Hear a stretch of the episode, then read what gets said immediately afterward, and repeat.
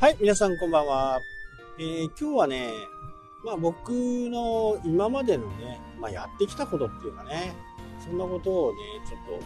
お話ししようかなというふうに思います。なので前から聞いてる人はね、あの、何度か聞いたことがあるかもしれない。で、僕が大学に入って、まずね、あの、就職するときに、もう不動産会社しか狙ってなかったんですね。まとにかく不動産の仕事に就きたいというふうに思ってました。で、あの、その、3年生の時にね、こう何かいろいろ調べて、まあ、宅建っていうのがあるらしいと。これを持ってると、まあ、有利になるかもしれないなっていうふうに思って、で、そのね、専門学校に通ったんですよ。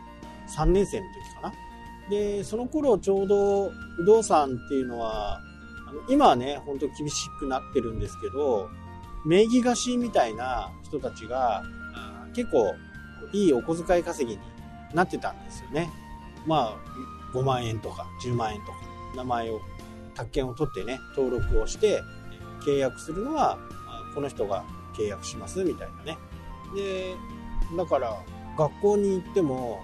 結構主婦のね、えーおば様たちが学校に来てましたね。で、そこで8ヶ月ぐらいかな、僕は勉強して、まあ見事にね、一発で受かったわけなんですけど、その、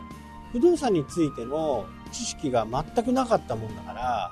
逆にね、あのー良かったわけですよ。これである程度不動産の知識があれば、いろいろ、こう、こねくり回してね、考えちゃうでしょうけど、もう全くなかったんで、あ、こういうものなんだ、こういうものなんだっていうことで、もうストレートにね、どんどん入ってくる。で、ここを覚えといてね、とか、そういう感じですよね。で、試験に受かってっていう形ですね。で、その、大学1年ぐらい、これはね、ちょっと定かじゃない。なんかダブってる部分があるかもしれないですけど、当時日本でブームだったのがビリヤードがねトム・クルーズのナインボールっていうやつがね、えー流行り出してそこまで日本では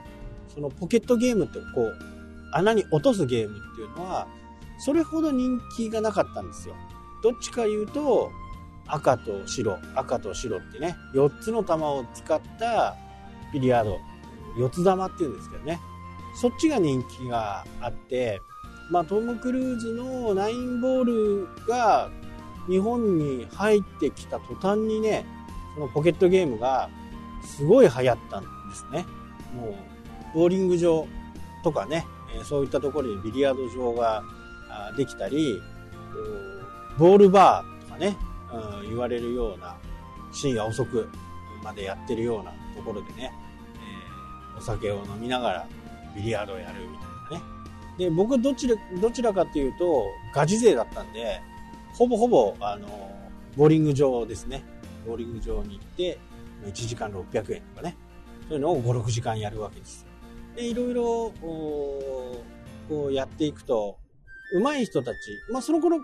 からもね、もう、日本ではもう、プロの芸、プロの人たちはいたんで、まあそういう人たちはね、ボーリングで言うとね、マイボールみたいなものがあって、ビリヤードにも、ハスラーですね。ハスラーだね。あの、トム・クルーズのやつはね。で、そのね、勃興のことをね、Q って言うんですけど、この Q を、やっぱり自分のやつが欲しくてね、いろいろ探していったときに、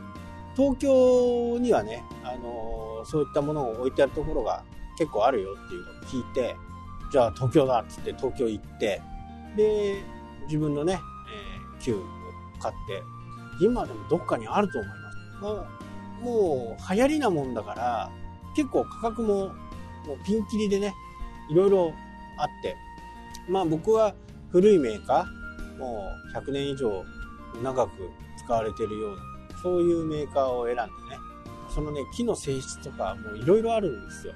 で、そんなこんなでね、じゃあ、それを下ろしてくれませんかっていう話をしたんですよ。北海道にね。じゃあ、いいですよ、みたいな感じで、まあ、買い取りなんでね、あのー、何本かしか持ってなかったですけど、それを、まあ、販売してたという形で。と同時に、ビリヤードの台。これね、韓国から、韓国製だと結構お安く手に入る。いうことで、ビリヤードの台もね、あの、売ってました。まあ実績こそね、3台ぐらいしかないんですけど、まあ世の中がね、流行っている、流行っていたんで、まあやっぱり田舎の方のね、公民館とか、ちょっと温、しなびたような温泉旅館とかね、そういったところに下ろして、下ろしてっていうかね、設置して、だから、台もね、何台か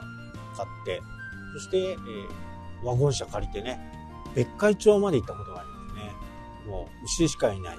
牛の方が人口より多いっていうことですね。そこに行って、公民館にね、設置したり、温泉宿に設置したりとかね、えー、そういうことをしてましたね。うん売りはね、30万ぐらいでね、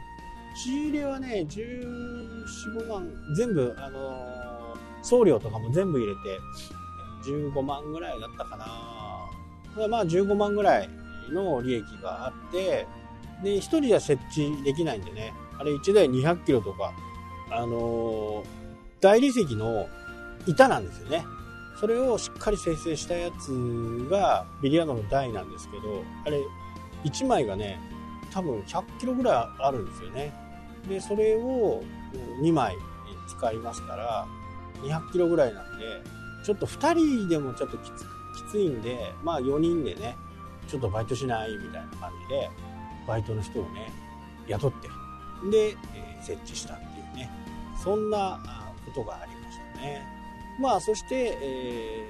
ー、大学もね、普通にもう4年生の時はほぼほぼ学校に行ってなかったような記憶しかないですね。何してたんだろうね。まあちょっと覚えてない。ね、第1章はね、この辺で終わりにしたいと思います。はい、というわけで、ね、今日はこの辺で終わりになります。それではまた。し